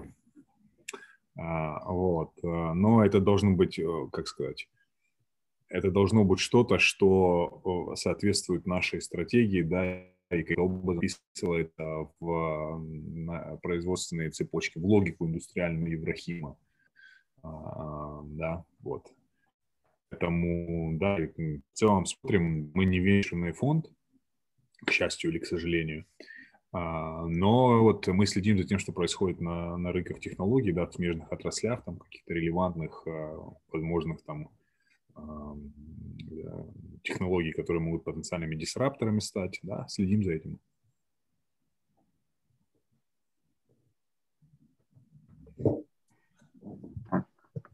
А, здравствуйте. А можно вопрос? А, а что вы думаете, меня зовут Михаил, а что вы думаете о водородной энергетике слышал, что Германия очень сильно об этом думает, они там ну, по 7 миллиардов евро как раз выделяют на водородные заправки и так далее. Да, Михаил, правильно. Ну, я об этом думаю, что, в принципе, то же самое, что правительство Германии, наверное, да, безусловно, это один из, один из способов озеленения а, энергии, которую потребляет человечество. Вот в этой связи там сейчас происходит большой рост цен на акции и э, эм, возбуждение инвесторов вокруг всяких компаний, вокруг вот, а, которые выстроены вокруг производственной цепочки а, водородной энергетики, там какие-то э, электроли...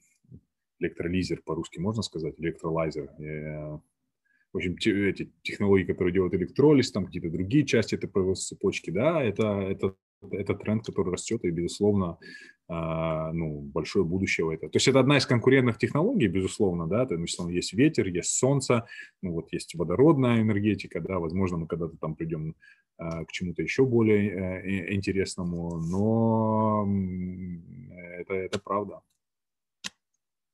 собственно, те же самые нефтяные компании идут, же самое, ну, аналогично водородную энергетику, да, они планируют строить там водородные заправки какие-то для водородных автомобилей в будущем, а, параллельно с электричеством, поэтому а, тренд есть.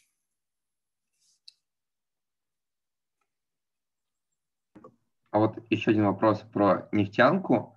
Но главная же проблема в том, что просто сжигание нефти, оно загрязняет как раз окружающую среду. А вы думаете, возможно ли это будет сделать как-нибудь в будущем, чтобы были просто меньше эффекты на окружающую среду, чтобы там не было большого там СО2 и так далее.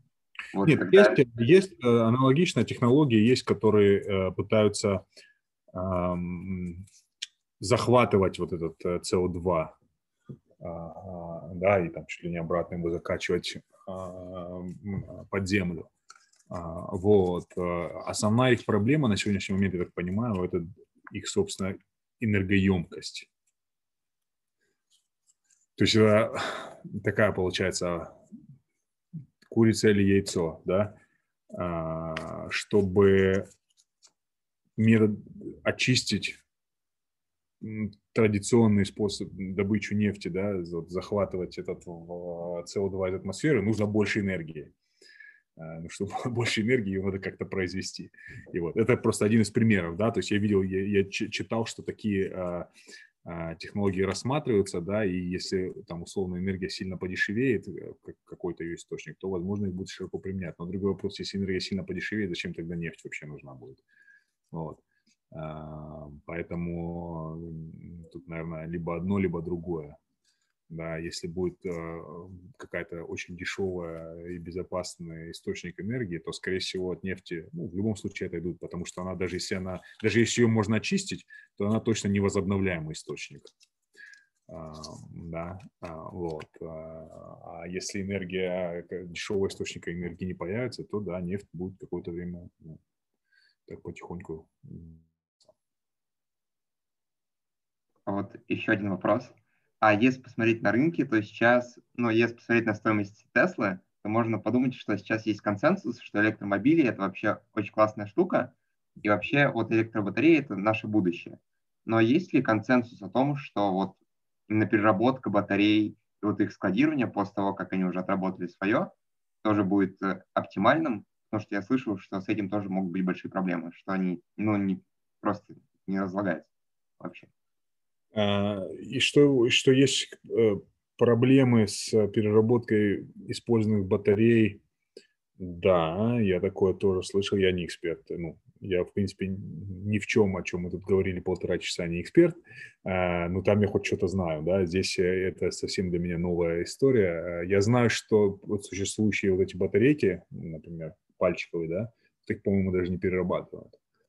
Как это планирует решать Илон Маск и Тесла, я э, не знаю. А, вот. А что касается консенсуса о переходе на электромобили, ну, в принципе, мне кажется, консенсус, что электромобиль – это классная штука есть, да, что, по-моему, там по каким-то самым оптимистичным прогнозам, там к концу 2030-х годов чуть ли не половина автомобилей в западном мире а, будет электрическая, да, но вот э, история с утилизацией батареи, это я не знаю, надо посмотреть. Наверное, там что-то что-то они обещают, как, как-то, может, ее перерабатывать. А, вот. Да, вот рассказывает ответ, да, старые батарейки в космос ракетами отправлять будут. Вот, может быть, да, у Илона Маска такой план, я не знаю.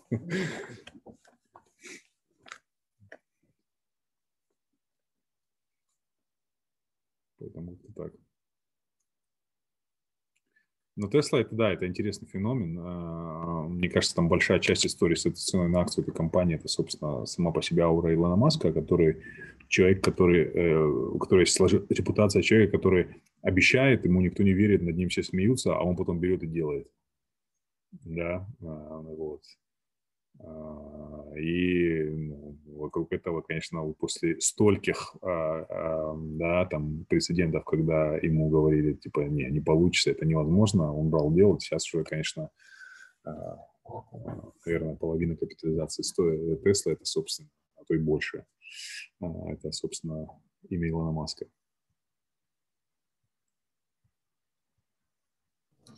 Там есть, есть часть вопроса Таймура. А, действительно ли, по вашему мнению, Россия сможет оставаться эффективным производителем нефти в долгосрочном периоде, учитывая, что крупнейшие месторождения достаточно старые, обводненные, новые, а, разрабатываемые, разрабатываемые месторождения, Чумовская, Баженовская, арктические запасы требуют высоких издержек? Ну вот, например, вы видели вчера, да, а, Роснефть объявила о покупке своего Восток нефти кластера там чуть ли за 11 миллиардов долларов, там месторождение по, Паяха, которое называется. Вот, а, там какие-то они а, сумасшедший объем запасов обещают. И, ну, это должно подтверждаться, естественно, аудитом, там миллиард тонн какие-то. Вот. То есть это я к тому, что даже не говоря об ачимовских, баженовских а, и тем более арктических формациях, да, в принципе, вот России, в Восточной Сибири еще довольно-таки много нефти, есть там где расти. Да, вот, а, вот этот кластер Роснефти Восток Ойл, он там будет, а, по-моему, там чуть ли не 100 миллионов тонн в год, что ли, объем добычи, который они планируют там на пик мощности вывести. По, то есть больше, довольно, в России довольно много традиционных запасов есть, которые можно разрабатывать э, и добывать нефть. Но в целом, э, как сказать, тут же вопрос спроса и предложения. Да? А, какие могут быть сценарии развития мира? Вот этот ESG-тренд окончательно заставит западные компании полностью уйти из бизнеса, его очень сильно свернуть да, спрос на нефть, например, ну, не сильно упадет или будет вот так вот где сейчас, или может вырасти еще. А, ну, кто-то должен будет нефть добывать, да, если, а, если не будет хватать предложения, а, то цена пойдет вверх, и тогда какие-то более дорогие месторождения, да, даже если предположить, что в Восточной Сибири уже не, нечего будет нового добывать, там Ачимовские, Баженовские свиты, вот, это, ну, тогда это будет экономически, экономически оправданно. А, самой по себе проблемы с а, наличием резервов в России, запасов, ее нет. А, да, то есть, но вот это все просто функция спроса и предложения будет. Плюс государство же вот в этих, там, на этих сложных, да, там, ачимовских, баженовских формациях, там льготы есть, которые снижают налоговую нагрузку, таким образом повышают эффективность этих историй. Поэтому нет, я не думаю, что вот сама по себе ну, Россия может столкнуться с проблемой, когда она не в состоянии производить экономически, ну, экономически эффективно нефть, исходя из всего того, что нам известно на сегодняшний день. По крайней мере, не в ближайшие 20-30 лет, это точно.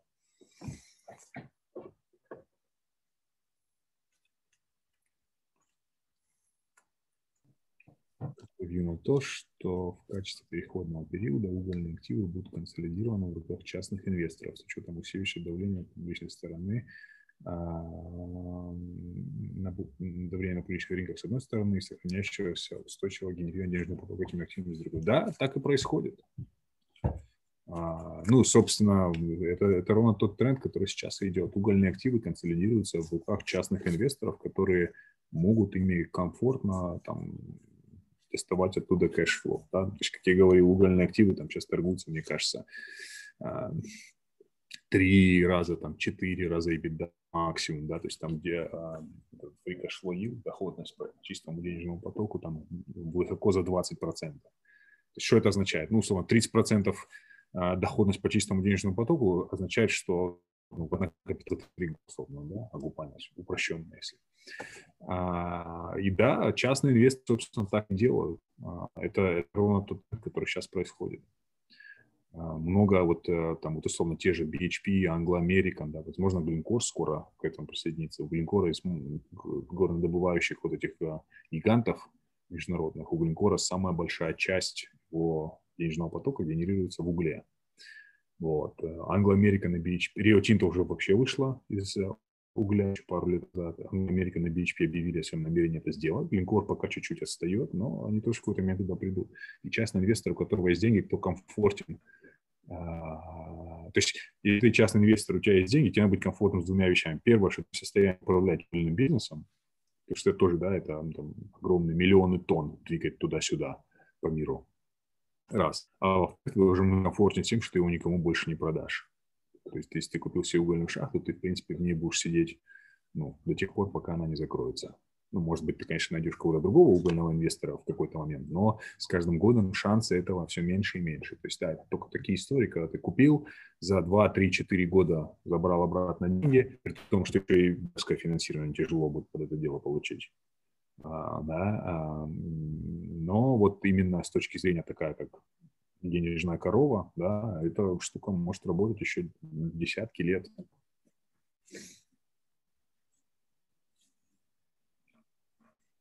У нас еще один вопрос есть в чате. Насколько вероятен сценарий демпинга со стороны Китая на рынке нефти при условии, что у России недостаточно средств, чтобы разработать все свои э, месторождения, у Китая э, их излишки излишки денег, они могут выйти на СНГ активы и так далее. Тут такие много геополитические вопросы пошли, наверное. А, а, здесь вопрос, так сказать, переговоров. Китай же это Сейчас как там вопрос, насколько вероятно демпинга со стороны Китая на рынке нефти? То есть демпинг имеется в виду, что Китай китайские инвесторы придут и скажут, мы хотим купить ваши месторождения по дешевке. В этом смысле вопрос демпинг имеется в виду. А, ну, у России на сегодняшний день есть свои крупные нефтяные компании, да, которые в состоянии платить по 11 миллиардов долларов за месторождения, которые, как мы вчера видели. А, вот. А, поэтому, ну как, китайские инвесторы могут предлагать то, что они предлагают, да, принимать России эти условия или нет, но это зависит от России. Это рыночная экономика, да, в конце концов.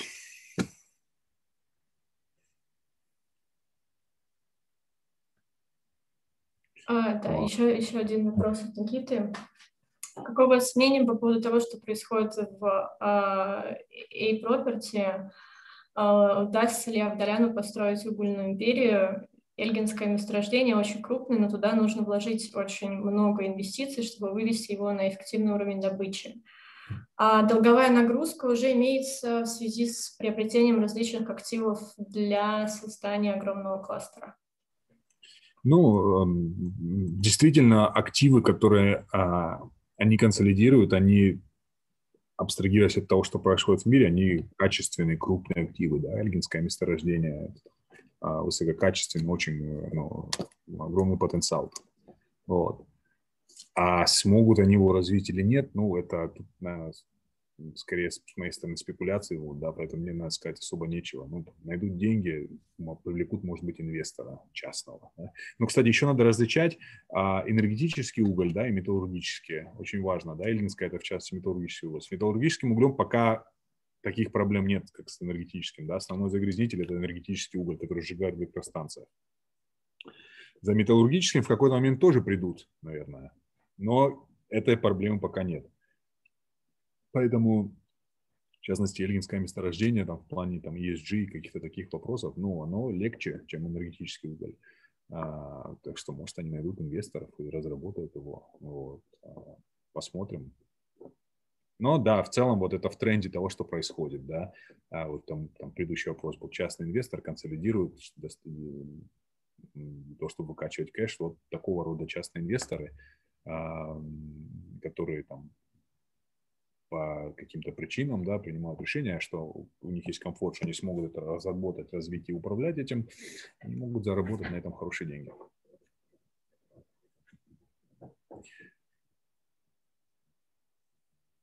Скорее нарастят выпуск. Это что? Это про вопрос про китайский демпинг? Это про Китай, да.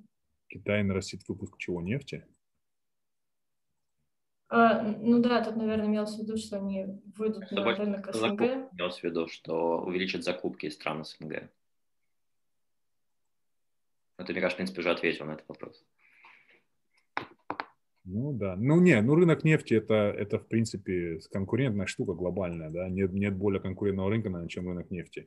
Ее можно вести куда угодно в этом э, прелесть э, commodity, да, то есть Китай Америка, ну, Америка сейчас в меньшей степени, а, там, Азия, что угодно, Западная Европа, поэтому это тут скорее вопрос цены, да, какой-то один а, покупатель, какому-то одному покупателю руки выкрутить тяжело будет. Вот. Я думаю, мы на этом тогда можем заканчивать. Мне кажется, мы все вопросы покрыли. Эд, спасибо тебе большое, что еще раз нашел время пообщаться в таком более уже узком составе, ответить на все вопросы. Надеюсь, что после этой лекции уже ни у кого не осталось вопросов о том, что нам ждать от э, сектора Natural Resources. А тебе еще раз большое спасибо. Будем тебя рады видеть и в будущем на открытых лекциях. Спасибо, ребята. Всем удачи. Хорошего дня.